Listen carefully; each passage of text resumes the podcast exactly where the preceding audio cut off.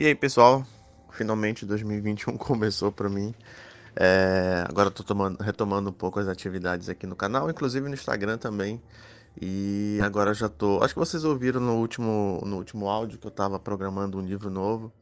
E agora ele já está com a estrutura toda pronta. Então eu só vou delimitar direitinho o que, que eu posso colocar aqui, justamente para não estragar, estragar todo o processo. Mas hoje eu queria falar num ponto muito importante.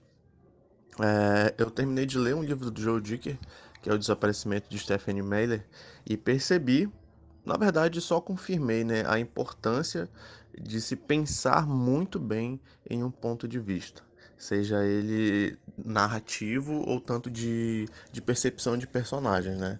Então, Antes de começar qualquer história, queria deixar essa dica aqui para vocês em utilizar o ponto de vista para estar tá aumentando e criando suspense. Mas a gente bate naquela tecla mais uma vez. O que, que é o suspense? Qual é o conceito de suspense? E literalmente ele não tem um conceito muito fechado, porque ele trabalha muito mais uma sensação. Mas o suspense em si, na verdade, é criar uma expectativa. É, na verdade, não é criar essa expectativa, é pegar uma expectativa que foi criada e suspender e esticar a entrega dessa resposta, dessa expectativa, o máximo que você conseguir ao ponto de não deixar o seu leitor, o seu espectador entediado. Então suspenda esse essa entrega dessa resposta até o ponto máximo.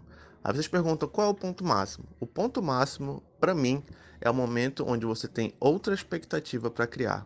Então você continua nesse loop no seu livro, criando e entregando expectativas, criando e entregando expectativas. E como é que é o ponto de vista na história trabalha com isso. No áudio passado também comentei sobre a escolha da, da, do tempo narrativo e no próprio livro do Joel Dicker ele utilizou isso muito bem, é, utilizando primeira pessoa.